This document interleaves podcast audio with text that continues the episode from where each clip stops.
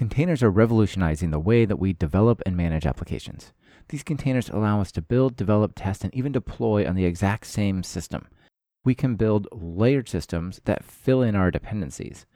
They even can play a crucial role in zero downtime upgrades. This is great until you end up with five different types of containers, each of them scaled out, and you need to get them to work together, discover each other, and upgrade together. That's where Kubernetes comes in. Today, we'll meet Kelsey Hightower, a developer advocate on Google's cloud platform. This is Talk Python to Me, episode 126, recorded June 9th, 2017. Developers, developers, developers, developers. I'm a developer in many senses of the word, cause I make these applications, but I also use these verbs to make this music. I construct it line by line, just like when I'm coding another software design. Both cases, it's about design patterns. Anyone can get the job done, it's the execution that matters. I have many interests, sometimes it conflicts. Welcome to Talk Python to Me, a weekly podcast on Python, the language, the libraries, the ecosystem, and the personalities. This is your host, Michael Kennedy. Follow me on Twitter where I'm at mkennedy. Keep up with the show and listen to past episodes at talkpython.fm and follow the show on Twitter via at talkpython. This episode is brought to you by Rollbar and us at TalkPython Training. Be sure to check out what we're offering during our segments. It really helps support the show. Hey everyone, just a quick heads up on this episode. I recorded it on site, on location with Kelsey Hightower, which is a great experience, cool opportunity. But it turns out the audio was a little echoey and not the same as back in the studio where I normally record. So you have to forgive a bit of an echo on this one. It's a great conversation, and I hope you learn a lot from Kelsey. Now, let's chat with him. Kelsey, welcome to Talk Python. Awesome. It's awesome to be here. A fantastic show. So I'm honored to be a guest. Thanks. It's, it's an honor to have you as a guest. You, you had such a cool keynote at PyCon. It was really fun. Yeah, I was honored to do that one. That was my, uh, I think, completing the mission. You know, Python Meetup was where I first started. And then having the honor to do a closing keynote at uh, PyCon 2017 was amazing. You've completed the circle of your Python journey. Yeah, I think so. I think you just think about what just over the years, there was probably maybe six or seven years in between my very first talk and giving that Python keynote. Uh-huh. So a lot has changed for me personally uh, during that time frame. Yeah, I'm, I'm sure it has. So I totally want to talk about PyCon, but let's start with your story. How did you get into programming in Python? I think, like most people, you know, I was looking for my first real programming language. So I started with Bash as a system administrator. And you kind of run into some limitations with Bash, you know, things you can and can't do. Um, so I reached for things like Python. Right. So I was working in the financial industry and I just needed a tool that could actually replace some of our COBOL jobs. Okay. So we had these old things that like transform data for the mainframe. Can you believe that stuff still runs? Oh yeah, I mean, and fast. Yeah, right. And people still make a ton of cash on it. So my first, you know, dipped my toes in the water and I learned Packed Decimal, right? Because I had to convert uh, a lot of the formats for the mainframe. So you're dealing with EBCDIC, fixed length formats. And then Python was like a really straightforward language, but it also had great libraries to kind of deal with a lot of the math stuff and, you know, things that you would do even in the mainframe world. Right. Absolutely. Okay. And so you started out in Python and now, well, we started out in Bash, got into Python, and now what are you doing mostly Go? Yeah, so Golang is kind of my language of choice. You know, uh-huh. something happened in the industry where, you know, when, I used to think back, most of the tools you were using as a system were written in Python, whether uh-huh. it was uh-huh. like apt-get or Yum or, right. you know, things like Ansible. It was kind of like the sysadmin's go-to language. You know, uh-huh. after Perl, there was Python. And, you know, something happened where Golang just became like the, the thing you'd use for like distributed systems and containers. So kind of made a switch to that a couple years back. That's cool. Cause yeah, you're all about the containers these days, right? Yeah, containers, distributed systems, uh, this whole new world where we're like packaging our apps in like this universal format and then just giving it to the system to deploy. So that's been pretty interesting journey. Yeah, yeah, it's it's very interesting, and I think we're just at the beginning of this, really, right? Yeah, I think we, a lot of times I think these are patterns we've always been doing. If you think about like in the Python world, we were dealing with like virtual env, we were trying to create these self-contained deployments, so virtual env, having pip. And when you put those things together, things like Docker is the natural evolution where you say, Hey, I created this virtual environment. Everything I need is in there and self-contained. How about we just package that up and ship that around? Right. Instead of creating a virtual machine or even a real machine on real hardware, setting it up, setting up a virtual environment, get it all going. Now you just have what, like a Docker file? Yeah, and I think the Docker file, if you think about what it looks like, if you've never written one before, it is essentially like a organized bash script in many ways, right? There's some semantic meaning to some, some labels and things you can do in there. But for the most part, you're making a repeatable set of steps. You know, maybe you install Python or you have a base image where Python's already installed. And then within that Docker file, you will say things like pip install my requirements.txt. And then when you're finished, you can just say, here's how you start my app. So it just gives us a repeatable process to what we've already been doing. Sure. It's like scripting, automating all of the best practices we should be doing, but maybe aren't.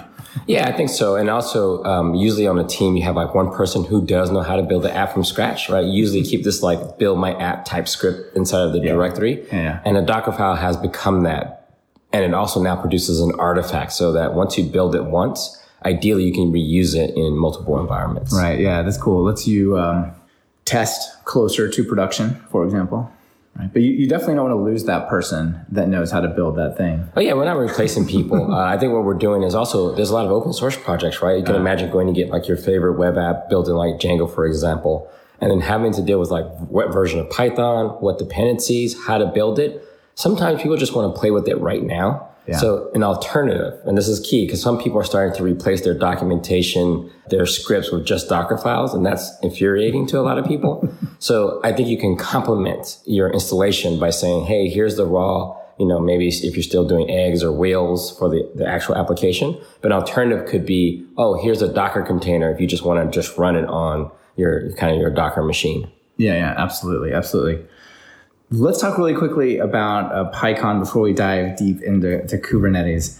So you got to go to PyCon and give this presentation. That was that was super amazing. What was your favorite thing about the conference? Well, I think the, the thing I like the most about PyCon, most people are there because they want to be, right? And I think that's a unique thing that we don't see at a lot of tech conferences. Either tech conferences could be expensive, so you really need to be uh, reimbursed by your company or you have to take time off work to do it. And since PyCon is on the weekend, a lot of people choose to be there. Some Yeah. people, a lot of people pay their own way. So just the experience of the, you know, I call it the, I guess kind of the hallway track, right? Where you just walk around, you meet new people. I met people with the, what do they call it? The, the, the, the holy staff or whatever. You know, this thing travels the world. Yes, that's Staff right. of Enlightenment. That was Anthony Shaw. He brought it from Australia. Yeah, so you have people like that walking around PyCon, like, hey, we just want to get a picture of you with this staff of enlightenment. And you know that there's this organic feel to why people are there. It's it's a deeper community. It's like one of these communities uh, that have been around for so long. This is a family reunion for most people at PyCon, so it just feels different. Yeah, yeah. I just had Kenneth Reitz on the show. He's done a bunch of Python stuff. And said, this is my favorite time of the year, right? This is actually like the favorite week. And so I, I feel that way as well. It's really, really, really amazing. We get great keynotes like yours, but I really, besides the keynotes, I honestly try to just do the hallway track. Like these chances of meeting people who you would not normally get to talk to, and you just get to stop. And then, then I drop in on YouTube and watch the presentations. Yeah, and I think the other element I didn't get to enjoy it this year, but my very first real conference was PyCon in Atlanta, and the uh, the sprints. You know, where you're actually working side by side with, I guess you can call them the big names in Python, the people that are actually doing the hard work, mm-hmm. maintaining the packages, maintaining the core. And they just make space for you to come in, learn, do your first contribution. That was my first contribution to Python. I was working on PyPy at the time and pip. Yeah. So some of the distutils and those tools. So I think that's kind of the thing that's really unique to PyCon is that you can actually sprint with the people that are working on this stuff. That's actually a really good point because most conferences don't have that. The the big names go up, they speak at you, and then they leave, and that's that. That's right. Yeah. So very very cool. Okay. There's also the after party events, right? We went to like there was the dinner at the art museum, for example. We got to meet up, and we've played this really uh, cool game, the classical programmer painting naming game, which I think any programmer must do when they go to an art museum, right? Yeah, I think for those that have never played the game before, is you go to a museum where it's supposed to be serious business. Very People proper formal art, Monet and so on. Right? Yes, people there are appreciating the art, and then you know you show up, and then you start to give names or meaning to paintings you know nothing about, And I think you start to learn more about people as they pick names or they give an explanation for what they see. It's like, wow, this person really needs to take a vacation. Yes, exactly. Maybe there's like a picture of with like a burning field in the background, people working. You're like, these are like Java enterprise developers, like finishing a sprint or something like that. or right? you give it a name of Docker 001, right? Yes. It's on fire all the time. Awesome, awesome. All right, cool. So let's let's talk about Kubernetes. We spoke about Docker and we spoke about containers. How does Kubernetes relate to that? What is Kubernetes and how does it relate to Docker? So I think when you think about like Docker, you think about um, I have a single machine, and you know if we think about the way we used to do deployments or still do, right? I don't think it's that far removed. You can copy some bits to a machine. If you don't have the environment set up, you can probably do something like virtual env, get all your dependencies there. Maybe use an init system to start it up, or maybe just you know fork it into the background. So what Docker does is says, hey, let's contain all of that, make a reusable package, and then provide an API. So no more logging into servers, right? You got a Docker machine, you have the Docker command line tool. You can say, hey, Docker run my web app. Mm-hmm. Okay. Docker run my SQL, Docker run all my dependencies. And then you look at that and you say, well, how do I scale that across a lot of machines? And I think that's where Kubernetes comes in, has a new API. You can say things like, hey, give me five of these, decouple from a particular machine.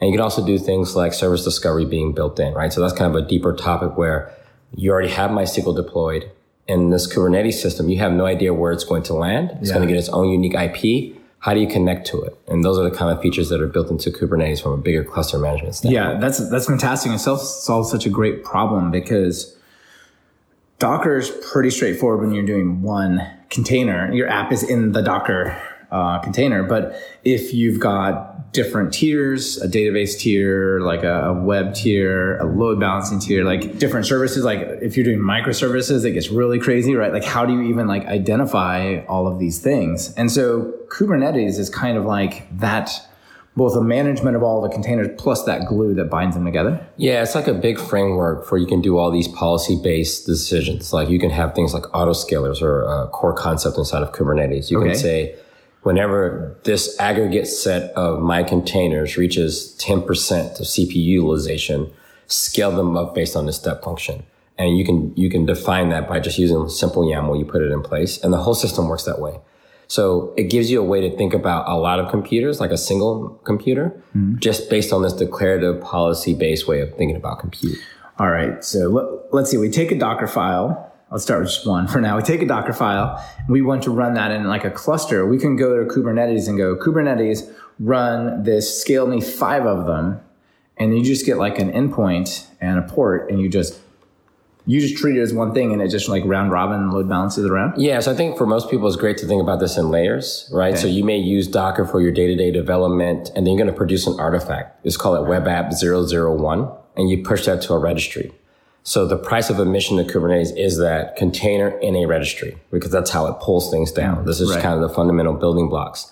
And then you may have a deployment. Hey, deploy three of these. And at that point, you just have three of these things sitting there with their own IP addresses. They're going to land on the right set of machines. And then the next layer is maybe you want to expose it to the outside world. Then you can create what we call like a service and say, Hey, Kubernetes, anything that looks like that web app, which we identify by labels, you know, mm-hmm. app equals foobar. And then the service will say, okay, I'll go and find those and keep that curated list. So if one of them crashes and comes back up, it knows to replace them in the load balancer. And then that layer will handle incoming traffic and make sure that it routes directly to the right pods to handle it. Oh, that that is really super nice because that's one of the concerns, right? Like I'm going on vacation pretty soon. I really don't want my sites to go down and just vanish from the internet, but I also don't want to be like woken in the middle of the night to try to bring it back. I mean, this is not something that happens often, but it's something that's like really bad if it does. And so we used to solve this problem by sticking pagers on people, right? Yeah, so I think the whole on-call thing is born from, especially for the simple cases. It's okay to get on call, like for something that is like, oh wow, no one could have imagined that. That's a true emergency. But some of these on-call pages are like, hey, your uh, one instance of your site is down. You're like, so why are you calling me? Like, how about you just respin that up? We know how to do that. Exactly. Did you try rebooting the server? Yeah, exactly. How many times? And lots of people wake up and they do that. They wake up and say, you know what, let me just kick the server and then go back to sleep. And that's a thing that kind of disappears in system like Kubernetes where you just say, look, I want three no matter what. So if a machine goes down, it just knows like, hey, let me just spin one up because the declaration you used to create the first one is still there and it can use the same template over and over again. Nice. And you basically pin it to a version. Like right now, you should have three of version three of our app. If it goes down, recreate that, right? Yeah, and that's the key about this whole container thing, right? Is people say immutable, and that's probably a good way to think about it. Um, but you know, while it's running, of course, there's memory being mutated. But on disk, you're starting from the same point over and over again. So if you do have to restart two of three, you're always going to get back to the same point uh, that you expect. Yeah, that's awesome. So really, you're almost to the point where the only reason it wouldn't come back alive, okay, is some other service it depends on changes, right? Like if you're doing microservices and the API like completely freaks out your app, then you've got to fix it. But if something went wrong with that machine, it's just, well, it's just going to fix itself, right? Yeah. A new one will come back and it'll be fine. And I think you bring up an important point. Kubernetes doesn't solve all the problems, right? It's not magic? It's We not can't just magic. sprinkle magic No, on no, no. It's definitely not magic. You have people, like you're right. If someone were to deploy a new version of the dependency that you have and the API is fundamentally different, yeah, Kubernetes will say everything looks good to me Mm-hmm. and your app will be down. So you have to think about uh, where Kubernetes starts and stops and then what becomes an application concern. That's where your classic metrics monitoring come into play. Yeah, but it does make it easier to test as a like a kind of a cluster, right? So if you have this microservice thing with five services, you could just locally or in some staging areas spin up all the various pieces, make sure they click together, and then just make sure what you deploy is all those pieces, right? Yes, we're definitely getting to a place where now we have an API to reason about this kind of thing, right? You have five different deployments that need to talk to each other. You can associate AKA a service, give every deployment a name, and then just reference those uh, services by name, whether there's one or five of them, and you can be sure to connect to one that's available. So that's just much easier to do versus tribal knowledge, scripts, and just knowing how to do things. Yeah, it sounds better for sure. How do you know from within your app? Like, suppose I have a Flask app like you had in your demo, and it talks to, say, a database server that's also running in a different container, but also managed by Kubernetes. Do I talk to it by name, by IP address? How do they find each other? So today in Kubernetes, what you would do is ideally you just say, Hey, I want to connect to MySQL by name, MySQL on port 3306. And what will happen is if you have a deployed container in Kubernetes, ideally you'll have a service in front of it and the service name will be called MySQL. So what that does is Kubernetes has these control loops. So what the control loop will do is say, all right, let me find the MySQL server, get its IP address and update the internal DNS server that we have cluster wide. So all you have to do is call MySQL and the name that or the IP address associated to that service, that IP will be fixed for the life of the container. So even though the container may go up and down and get a new IP, you'll have this kind of virtual IP that maps to it. And it kind of runs its own DNS. So you talk to it by the name you've given, even maybe that, that load balance group of things, and it just finds it. Exactly. So that becomes a virtual IP that allows us to have a stable naming convention, kind of the key to like doing service discovery correctly. Okay. This sounds pretty cool. Does this work pretty well on your own data center? Like if I had 10 big Linux machines, could I just set this up? Yeah, so that's always been the goal of Kubernetes. We think of it like, you know, some people refer to it like the Linux of distributed systems, Okay. right? So the goal is it doesn't really matter too much what distro you have or where you run it. We have all these pluggable, what we call them cloud providers. So if you're in Amazon or Microsoft or Google, it will kind of detect that and like integrate with all the stuff that's there. So you say, give me a load balancer. It'll spin up the proper load balancer for that environment. If you're on-prem, you're free to make your own integration. So maybe you have something like a F5 load balancer. You can, you know, do your integration there. But for most functionality, it doesn't matter if it's on your laptop or in your own data center. You install it, you hook it up correctly, you have a Kubernetes cluster. And you guys at Google also have, you guys do some cloud computing, right? Yes, we do. We do a lot of cloud computing. And you guys have a Kubernetes service as part, like kind of, you've got Google Compute Engine, you have Google's Kubernetes engine, right? Yeah, we call it Google uh, Container Engine. Container engine, right? So it's largely the open source Kubernetes, deeply integrated into Google Cloud. And we just try to give you all the things we know you would need, like access to load balancers, storage, metrics, monitoring, logging, audit logs, that kind of thing. Okay. And so tell me about the persistent stuff. This is more of, almost more of a Docker question than it is a Kubernetes question. But if I run MySQL in one of these containers, ultimately I want that data not be transient, right? How, where does that stuff go? I mean, on one hand, I could obviously just hook into like RDS and Amazon or, you know, some database as a service, but assuming I'm not doing that, if I'm storing on the, on the disk, where does it go? So this question is the, probably the biggest source of confusion because of the defaults. If you take Docker out of the equation and I tell you I have a server and I put, and I install MySQL on the server, apt-get install MySQL and you write data. Where does it go? It mm. goes to whatever volume you write to on that server. Mm. If the server dies, there goes your data. Now let's add Docker to the equation. You say Docker run MySQL.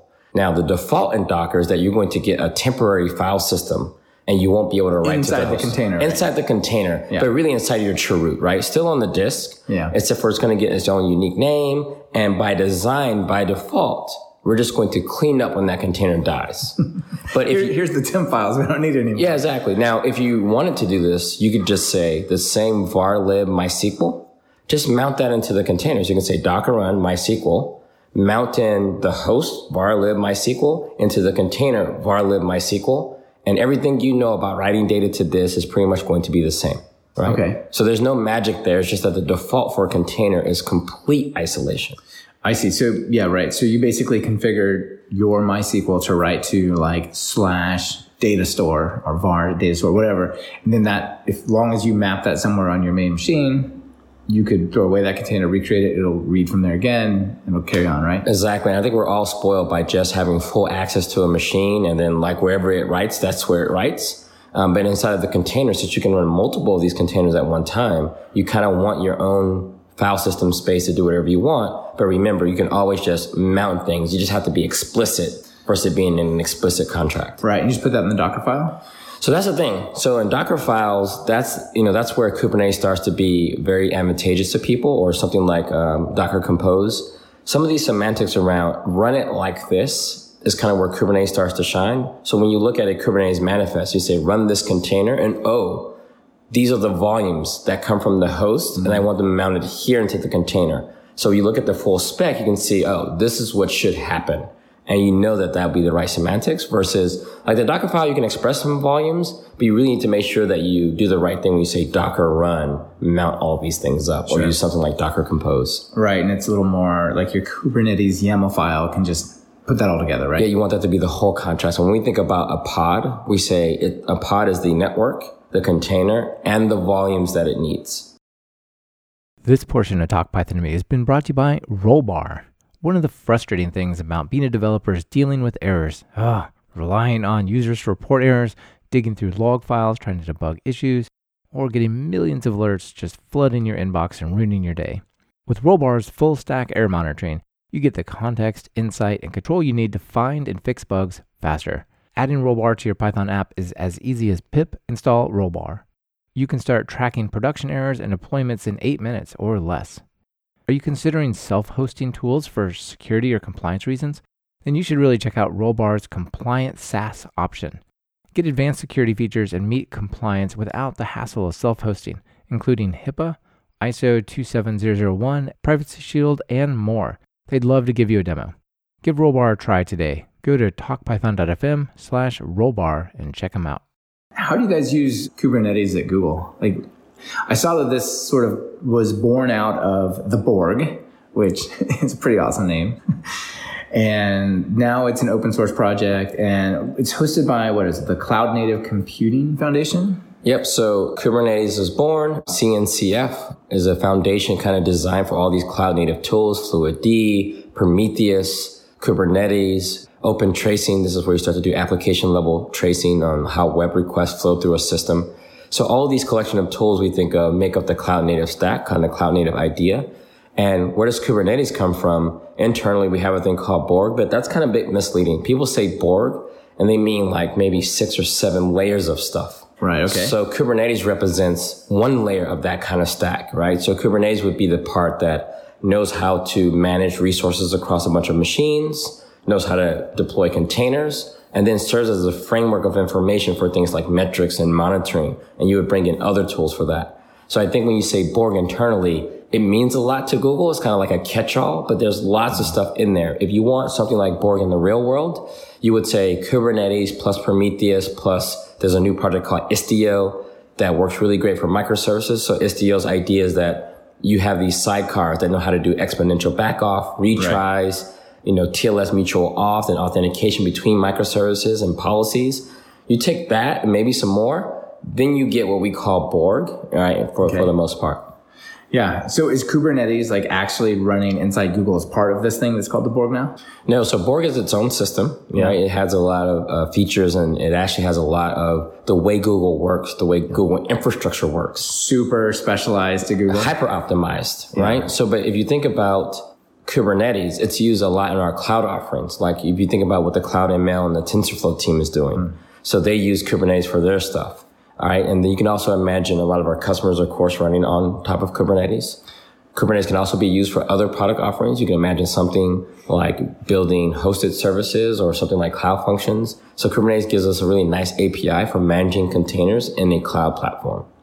Do you, or I don't know if you can even talk about it, but do you have groups of people who are basically running cloud computing services on top of Google App Engine and these types of things? Like they're they're putting their own infrastructure and then reselling it as a service on top of what you guys are doing. Well, you're talking about internally. Uh, no, I'm talking like, if, is there a company that like is like DigitalOcean or Linode type of company? Oh, like a like a second tier like cloud provider Yeah, like just they've got reselling some, services. they've got some special layer on top of what you guys are doing. Uh, I don't know if there's any of those that I could probably talk about, but we know there's services like, of course, public like Snapchat, for example. Yeah, yeah. You know, they built their platform, and most most cloud providers, what you'll either see is either they'll use like our storage. You know, you know, if you need petabytes and petabytes of storage at scale, uh, you'll see something like that, and maybe they turn around and sell that as some other thing that they call by another name. Sure. But typically, to be a cloud provider, reselling another cloud provider, I think you'll get destroyed on margins. The best you could probably do is what Rackspace is currently doing, where they're providing like support, where it's your account, you'll be paying the cloud provider, Yeah. and they put their support premium on top. Okay. Yeah, yeah, that makes sense. I mean, the margins are, it's a super competitive business. Yeah, for I mean, like, why would you buy a VM knowing that it's running on like another cloud provider and pay more for it? Yeah, like there, that's there has tough. to, yeah, there has to be a secret sauce, something extra. Okay. Yeah. Yeah. Very, very interesting. Uh, So it feels to me like if I use Kubernetes, I'm a little bit more removed from the infrastructure of any one cloud provider.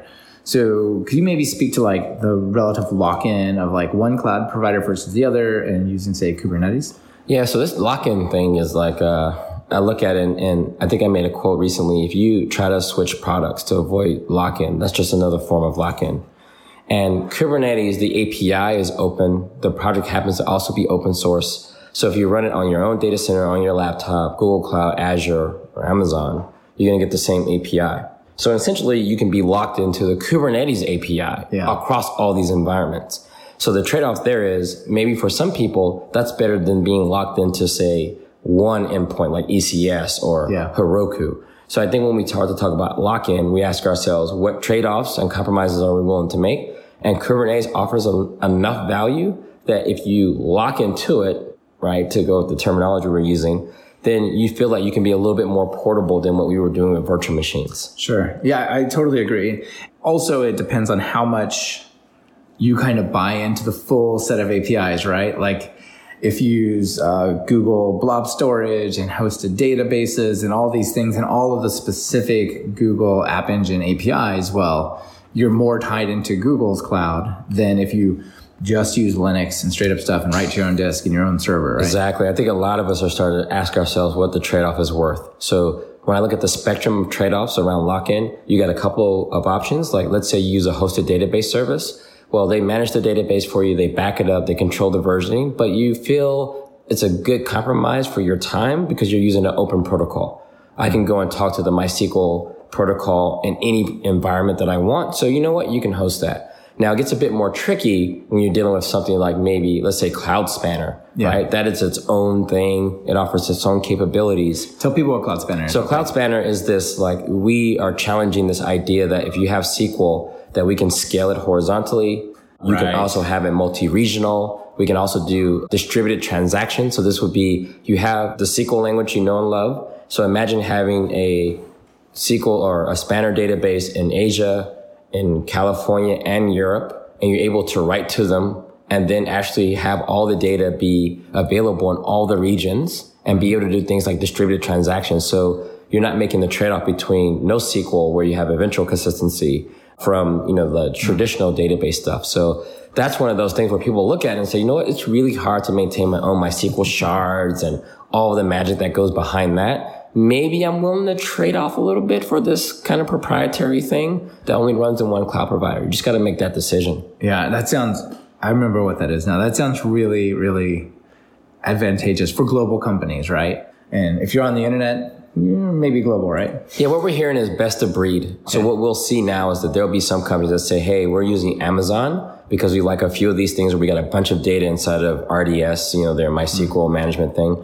And they say, "No, we're going to leave those apps there, but you know what? We like BigQuery, so we're going to deploy some stuff and just use BigQuery on the Google side." And you're starting to see, you've seen this. Companies are huge. They may have like 50 different departments producing their own apps, their own business units. So uh, what you'll see is each of them choose their own story or how they want to do things, and they'll end up having usage on all platforms. And maybe there's no reason to reconcile when they're going for best of breed. Yeah, you know, this service works really good for this. That service works good for that. For a cloud spanner, it makes a lot of sense to have this geolocated and maybe starting by region like Asia and Europe and US. And so when you do a query, it like hits the local version. How do you get your web app near each one of those regions? So for each query or each interaction with the database, it's kind of local. So the goal is, of course, you would try to optimize in a way where you write um, the local stuff to it's local to Asia. But if you're in the U.S. and let's say you failed over and you need to query some of that data, ideally we're replicating this right synchronously across these regions when when it's time. So the goal of Spanner is that you don't want to make that trade off. You know that failures are going to happen. Ideally, you want your data in as many places as possible. Mm. So Spanner kind of gives you that ability to. So you don't think about that in your app. You don't think about partitions the same way. So Spanner tries its best to do the partitioning for you under the covers. It does the scaling underneath the covers for you. Depending on how much money you have, you can keep scaling horizontally. But some people want that. The last thing you want to do is stop everything and repartition your database. That's a nightmare for people that have ever done that before. If you have petabytes of data, Yeah, for some people, like you just start a whole new cluster and you like, we'll just phase that thing out. So I think it's one of those things where you just got to think of trade off opportunity and time. Yeah, I mean, we feel like we have fast internet and these cloud, they're very fast and, and whatnot. But, you know, Amazon, I don't know about Google, but Amazon has a service where you can literally FedEx hard drives as like the fastest way to upload data. yeah, I mean, you, you're going to see this quite a bit. I mean, the more data people produce, you need these white glove services where someone shows up with a truck and maybe they use that as the, you know, you know, rsync, you know, you just like copy the big file and then you rsync from there. And I think that's going to be until we get super fast pipes. We're going to have to figure that out. But I think that will probably be the fastest way in some cases is to just ship things around at that scale. That's awesome. You just gave me a vision. So, you know, a lot of these cloud providers like Google and Azure, they've got basically what look like shipping containers, which contain the servers. I can just see trucks that just drive up with the full container full of servers. You fill it with data, it drives over to the next data center and it unloads into Yeah. the server, right? Yeah, I- pretty I think- wild. Possible, right? Yeah, I think a lot of backup companies have to do this, right? Like if you're truly doing backups, they're off site. And if you have lots of data, you will have a vendor come around in a truck and securely grab your storage medium and go lock it down somewhere. Wow. All right. That, that's awesome. So we talked about Kubernetes and it's solving the lock-in problem. One of my biggest pet peeves with working with these cloud things, especially when you deeply tie into their APIs is I like to go work at a coffee shop or on a plane or I'm on a trip and I have crappy internet access because, you know, I don't have a good international data plan or something. Is there a way to like run this stuff locally on my laptop? On your laptop, you can run a project called Minikube. Okay. So Minikube basically takes a lot of inspiration from Docker. So Docker for Mac or Docker for Windows. Yeah. This idea that you'll have this kind of lightweight VM. Docker will be installed there. And Minikube just says, all right, let's install all the Kubernetes components on a single node because you get the same API. So whether you have one node or five, you get the same API. And for a lot of people, I guess you could do that. But me personally, I develop using my normal flow. I don't even use containers during development time. Like I'll use like Homebrew on my Mac, give me Right. Postgres, give me Redis, get those protocols up. And I just write my app outside of all the container stuff. Once it works, then I think about packaging and then making sure that I can deploy it on Kubernetes. So I kind of decouple those workflows. I know some people want to make it part of just the end-to-end workflow, but I look at that like running integration tests. I run unit tests locally, integration tests on the integration environment, not on my laptop all the time because they may be too big or take too long. Yeah, that makes a lot of sense. Okay. Yeah, yeah, very cool. So if I'm going to use Kubernetes, how much of an expert do I need to be in like DevOps type stuff? So there's two parts to this. There's, I want to install Kubernetes and manage it and upgrade it. Uh-huh. Then you should probably learn quite a bit about Kubernetes, right? And I think a lot of people are looking for the 10 minute, like, give me the tool where I can just twist all the knobs. Hmm. That's not reality right now, right? There's some hosted offerings where you click the button and then they'll do everything for you. Right. That's uh, G- GKE, Tectonic from CoreOS. Red Hat has, you know, OpenShift and, you know, some things to help you with Kubernetes. But if you want to be the cluster administrator, meaning the company comes to you when Kubernetes breaks or needs to be upgraded or something doesn't work, yeah, you're, you're in for a learning curve, right? Like, have you ever watched a developer use Vim for the first time? They can't get out. This is a text editor, right? and I think when you think about a fully distributed system that has a distributed database, mm-hmm. has all these moving parts, you need to expect to study a little bit if you want to manage a cluster. Now, if you just want to kick the tires in demo mode, then yeah, install Minikube, go at it, find some Hello World tutorials, and you can get off the ground in less than a day for sure. Mm-hmm. But if you just are a developer and you just want to use Kubernetes, this is where someone is managing it for you. There's an API. Then you install a little bit of tooling, kubectl on your laptop. You look at a few examples on how to create your, you know, package your app and describe how you want it to run.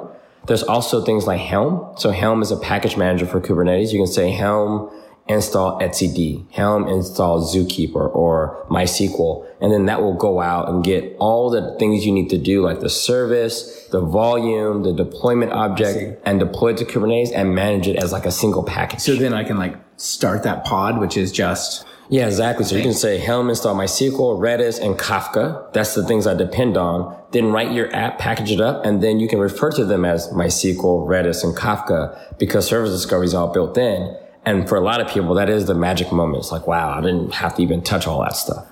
yeah. So we're used to doing that at the application level, but you're kind of doing this at the server level, like Yeah, you exactly. install this server machine and every bit of its infrastructure. Yeah, because some of these projects are huge. Like if you think about a production ready to go Kafka setup, you're talking multi nodes. They need to be configured. They need to be set up a certain way. And you may not want to learn all of Kafka just yet, but you may want something that's a little bit more bulletproof so you can actually test how your client does failover. So it's really nice to have something like Helm install Kafka mm-hmm. with three nodes. And then you can test out that your client does connect to all three of them and fails over correctly. Yeah, that's really nice. So basically, I guess to sum it up is if someone is managing it within your environment, it's pretty easy to just like deploy your app and, and use it. But if you want to be the person that maintains it, that's pretty risky, right? Because now the entire company is sort of balanced upon your. Well, think about Your your, thing, Linux right? distro, right? Like, Yeah. you know, you, how many people really know how to build a Linux distro anymore? Most people do not know that you got to bootstrap it, get the kernel, get the user land, get the package manager, make sure it all works. You just like you use Ubuntu and you're kind of beholden to every distro of Ubuntu works right. The upgrades don't break everything. And infrastructure is a lot like that, like the networking. You rely that someone has all your routes set up, that you can actually go out to the internet and back again. So we tend to think that these things are, we think we have control of them, but they just work and they're largely invisible. So if you get a Kubernetes setup that works the same way, you can almost forget about it. But if you want to be the management of it, then, you know, it's going to be front and center. Yeah, of course, of course. Okay, cool. Let's talk about your keynote. Awesome. I I heard so much good feedback on the internet about your keynote, and people really loved it. The comments on the YouTube video, right? So it's on YouTube. People can go and watch it. Yeah. So maybe just sort of let's talk about what you did. So you start out with a Flask app, right? Super simple Flask app. You said, great, it runs here. Well, you kind of riffed a little bit on the challenges of actually running an app, right? Because it's one thing to have Python. It's another to have all the dependencies and all the configuration and stuff, right? Yeah. So I think a lot of people, when we say, Hey, just use Docker and you just tell the person that's doing Python, just use Docker. And then when they go out and look around about what's required, they're like lost because if you look at just a single container and you got to bundle in Apache, uWSGI, Flask, shut the Unix socket, then fork them off in the background. And Oh, did you forget up. to change the permission on the Unix socket? I don't know why it doesn't work. Yeah, exactly. So by the time you do all that and you only have one Docker file to express all of this, you're like, something's not right. This doesn't feel like I would do on a VM because on a VM, you would have two separate processes and you think about them separately, mm-hmm. right? So I started with the hello world and you go from hello world to let's do hello world with uWSGI and Apache sitting in front. Mm-hmm. And then once people have that understood and it's okay, now I get it. I see that you're using pip to manage your dependencies. What does it take to put that in a container? And what we did was say, hey, let's show two. There's one for your app and a separate one entirely for Nginx. Let's not mix the two. Right. So you basically set up a one Kubernetes pod for Nginx and one for uWSGI plus your app. And you said, let's run those two together and they can, one passes along. So slightly differently. So the pod concept is to capture what it means to be a logical application. Okay. So we know that Nginx belongs to this one instance of my app. They're inseparable, right? So in that case, in a pod, you can actually have a list of containers. So we know we want Nginx to be the front door. Nginx will mount the Unix socket from the other your app container.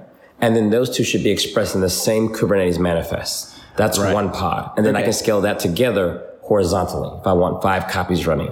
Nice. And do those two containers always run on the same machine? Yes, they run what we call the same like execution context. I see. So it's- imagine having a virtual machine. You would just install Nginx there and your app there, right? So they all live in the same place. But in this case, since we're using containers, we're going to put them in their own independent, you know, chroots and file systems. So they're still independent from that aspect. But where we do start sharing things is the network. So they share the same IP address. That means Nginx can talk to your app over localhost. Now my app is exporting a Unix file socket. So it's a file. Yeah. So what I can do there is say, Hey, we're going to write that file to a shared file system. So On one, wherever that happens to be running on that Unix machine. Yeah, Yep. So on that machine, we'll say I want a temporary host mount. And once that host mount is created by Kubernetes, it's going to have a unique name so no one else mounts it. And then we're going to give it to both containers. So in their own separate worlds, they see the same path. Container A, your app, writes its Unix socket. The Nginx container says, Oh, there's a file in this mount point, And I'm just going to send traffic to it. This portion of Talk Python to Me is brought to you by us. As many of you know, I have a growing set of courses to help you go from Python beginner to novice to Python expert, and there are many more courses in the works. So please consider Talk Python training for you and your team's training needs.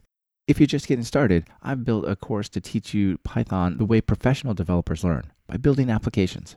Check out my Python Jumpstart by building 10 apps at talkpython.fm slash course. Are you looking to start adding services to your app? Try my brand new Consuming HTTP Services in Python. You'll learn to work with RESTful HTTP services as well as SOAP, JSON, and XML data formats. Do you want to launch an online business? Well, Matt Makai and I built an entrepreneur's playbook with Python for Entrepreneurs. This 16 hour course will teach you everything you need to launch your web based business with Python. And finally, there's a couple of new course announcements coming really soon. So if you don't already have an account, be sure to create one at training.talkpython.fm to get notified. And for all of you who have bought my courses, thank you so much. It really, really helps support the show.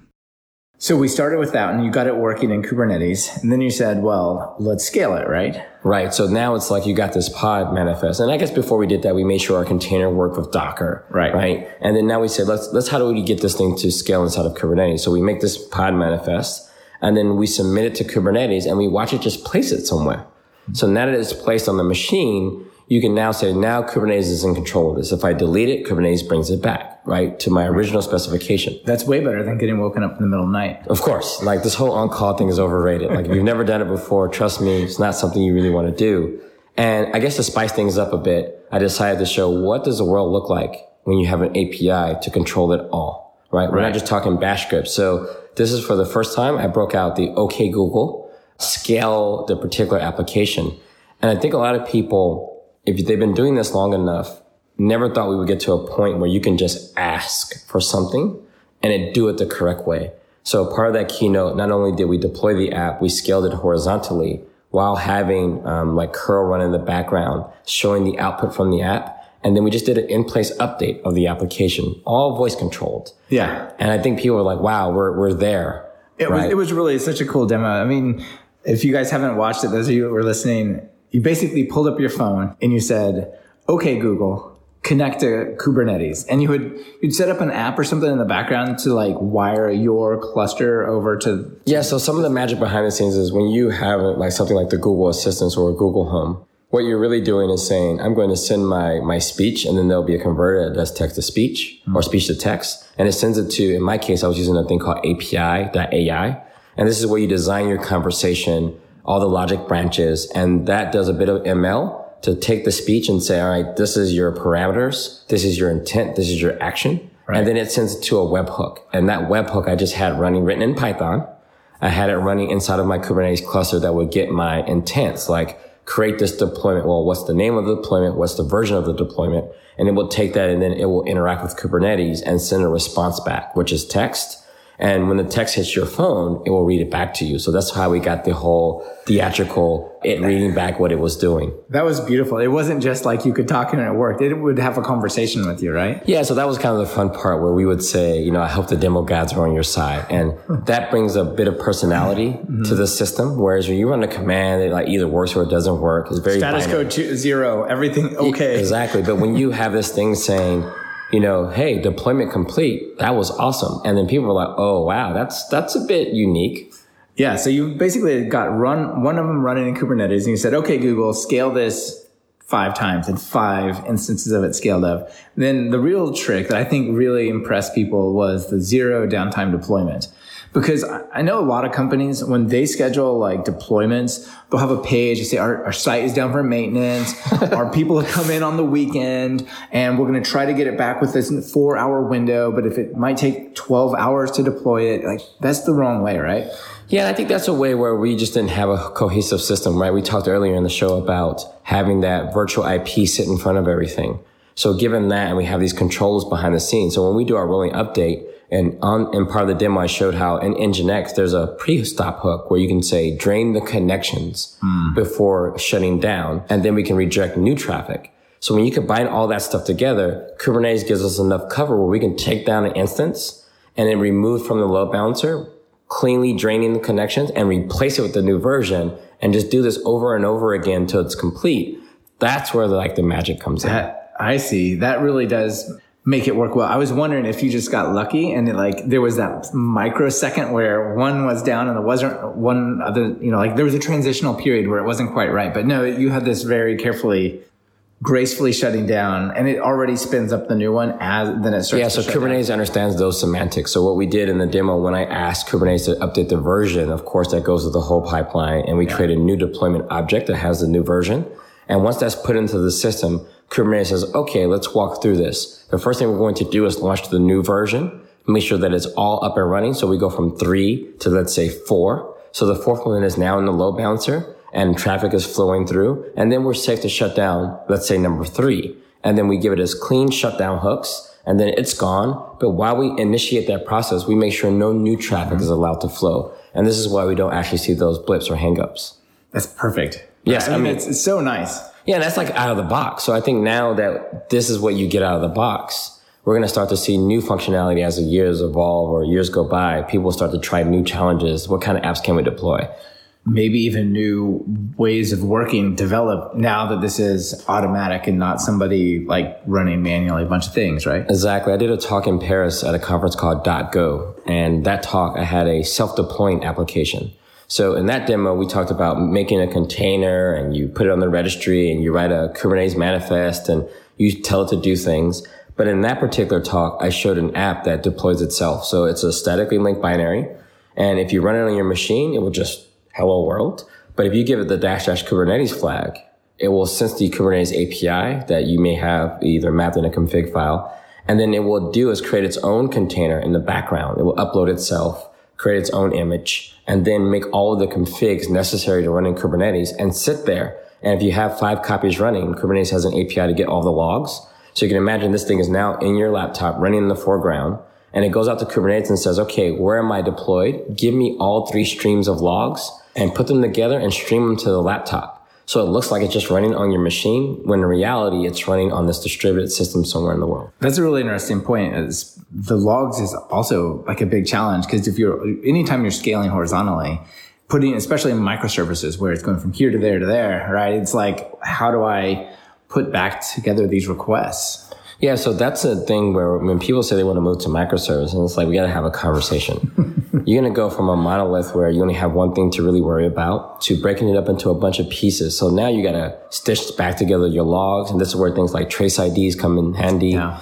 Um, you also need to do things like where is it slow, right? First, you were just kind of in memory making all these calls between you know what's on the stack or whatever function you need to resolve to. To now it's over the network. Well, is it on the same machine? Is it on a different machine? How do you know? So this is where things like tracing become very important. So a client hits your front door. You may have to talk to three other services. You want to have some metric to tell you you've been spending 25% of your time in service A. That's your bottleneck. You might want to think about moving that either closer to the app or putting it back into the app because maybe you cut too deep. Right. It's too chatty. You're making a hundred oh, calls to it. That is the number one thing. People, people go from, people have like 10,000 lines of JSON just flying around the infrastructure because you're passing all these objects back and forth. And you're like, why is my bandwidth going through the roof? Or why is it so slow? Why is this slow? Yeah, you just have now JSON parsing as a service. Jason Parsons, right? I got it. Awesome. Yeah. So I guess the finale of your your demo was to just say, "Okay, Google, upgrade to version two," and it just all five instances just switched magically, right? And this is the nice thing about the demo is that when I ask it to do that, and when you're building these voice integrations, you have this idea of what we call a follow up, right? So if I say a certain word or phrase, it will go down a different logic branch. So when it worked, I was able to say thank you. And then it was able to respond, I gotta admit, that was pretty dope. Yeah. And everyone, you know, gave a good round of applause and then you can just end it right there. But if it didn't work, I was not going to say thank you because it would be silly for this thing to say that was pretty dope. And it's obviously- Thank you for ruining my demo. yeah, exactly. Yeah, uh, that that was really good. So people listening, definitely go check it out. I'll link to it in the show notes. It'll it'll be great.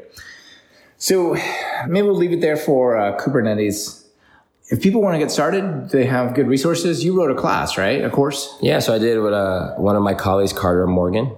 We did a Udacity course on kind of a workshop that I used to give hands-on out in the field for a few years. And we decided to turn it into a Udacity course so people can learn at their own pace. And we kind of go through a narrative like you saw in the, in the keynote where you package a container, you play with Docker a little bit, and you go from Docker to Kubernetes. And you just kind of go through the basics. And there's like sections in there where you do a little hands-on. Then we have some slides and you kind of see how things work at a high level illustrated. And that the goal of there is like you learn at your own pace and you kind of really understand what this thing is trying to do for you. All these things you have to do hands on to learn. You you can't just kick back and then know it. Yeah, exactly. I think there's going to be a mix of learning. I tell people it's going to be a little while before you get it all, but everyone has a different way they like to start. And I think the course is great for people who like to kind of learn visually, a little bit of hands on, and then have that as a kickstart to go into the deeper material like the Kubernetes documentation. Also have a book coming out with O'Reilly, uh, Kubernetes Up and Running. That's written with the co-founders of Kubernetes, Joe Beda and Brendan Burns. So we just put the wraps on that. So that should come Oh, out uh, pretty soon. Yes, uh, writing a book is a tall order, um, but hopefully it helps more people kind of learn and get up and running. Yeah, yeah, I'm sure it will. And your course, it's free, right? Yes, of course. Like, we try to make as much of the documentation free, uh, and the courses definitely falls into that to that bucket. All right.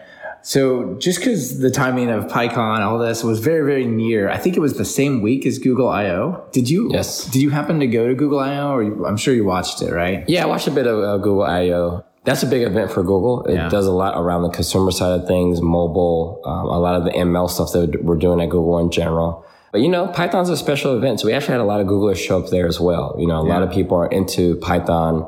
Uh, Python's a big presence on App Engine, the libraries. You know, Google Cloud, the command line tools written in Python. Yep. So Python has a very storied here, uh, history at Google. Lots of people are, are Pythonistas and will always be. So that is also a big event that we all mark in our calendars uh, at Google. That's awesome. What did you make of like the specialized chips that Google's making and the whole machine learning AI? Well, Google's just trying to show a little bit of their secret sauce. Like Google has been pushing boundaries for a long time. I think there's a saying at Google, Google doesn't have all the solutions, but we definitely have all the problems. So a lot of our problems, if you think about them at a large scale, you get into the situation where you need to do specialized things like come up with your own chips to process things faster, right? Like imagine, like when you do a Google search, you want instantaneous. Like if it took even 500 milliseconds, you'd be like, this, what's wrong with my internet It was access? broken. Yeah, exactly. So people are very impatient at this point. So we're always finding a way to reduce perceived latency. We got to do things and give you accurate results faster than ever. And that pushes us boundaries all the time. You've spoiled people for other websites. You can go to websites that seem like they're not really big or doing much, and they're like two or three set five seconds to respond. Like, what is wrong with this Oh, website? Oh, two seconds, people leave. Like if you, if your website comes up for two seconds, people won't put their credit card on a website that's slow. They just have an instant mm-hmm. mistrust and say, you know what? If you can't load the page quickly, I am not putting my credit card in there. It's a really interesting point. I saw a study that says that people trust from a security perspective software that's faster and software that is functionally accurate. They believe it is more secure, even though it's kind of cross cutting anyway. Yeah, and I think there's good reason for that. I mean, you you figure that security is probably the hardest part of the problem. And if the thing that you think should be the most straightforward part isn't right, you really have your doubts about the security part. Yeah, it's a really, really good point. All right, so I guess I guess we'll wrap it up. That was such a great conversation. Uh, I have two more questions before I let you out of here. Okay.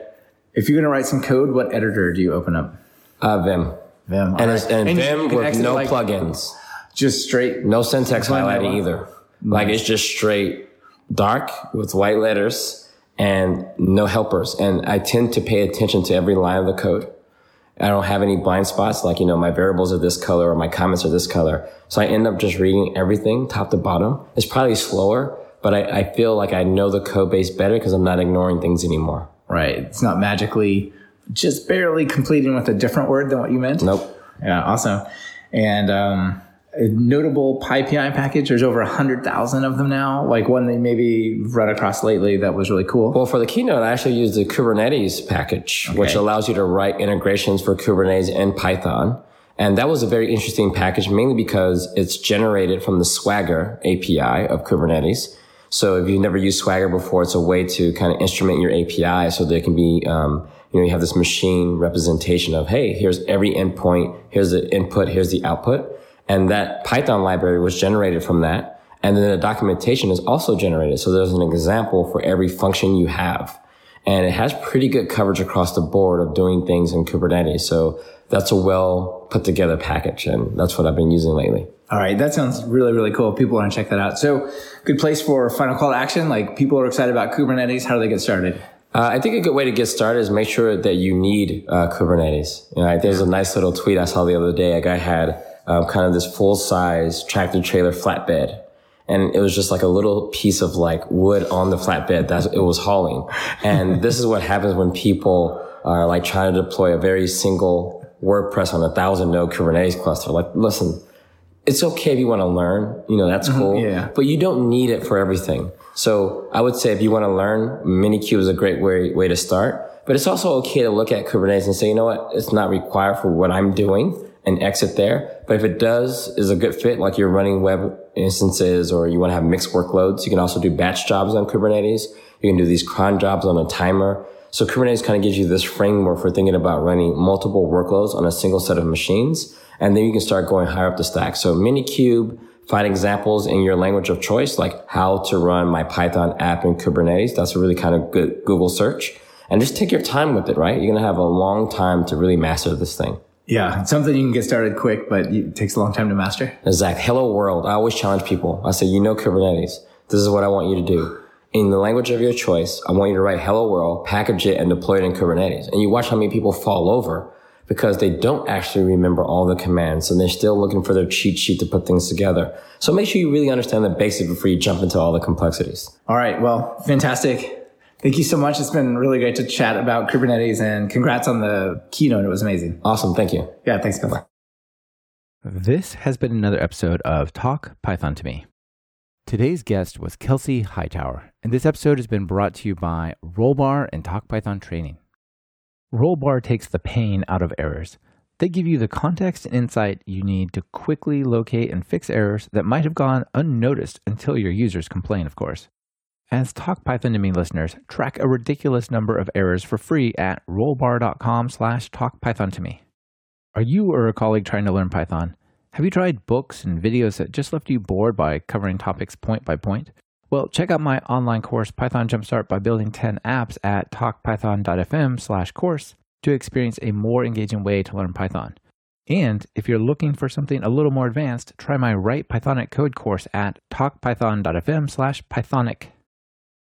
Be sure to subscribe to the show. Open your favorite podcatcher and search for Python. We should be right at the top.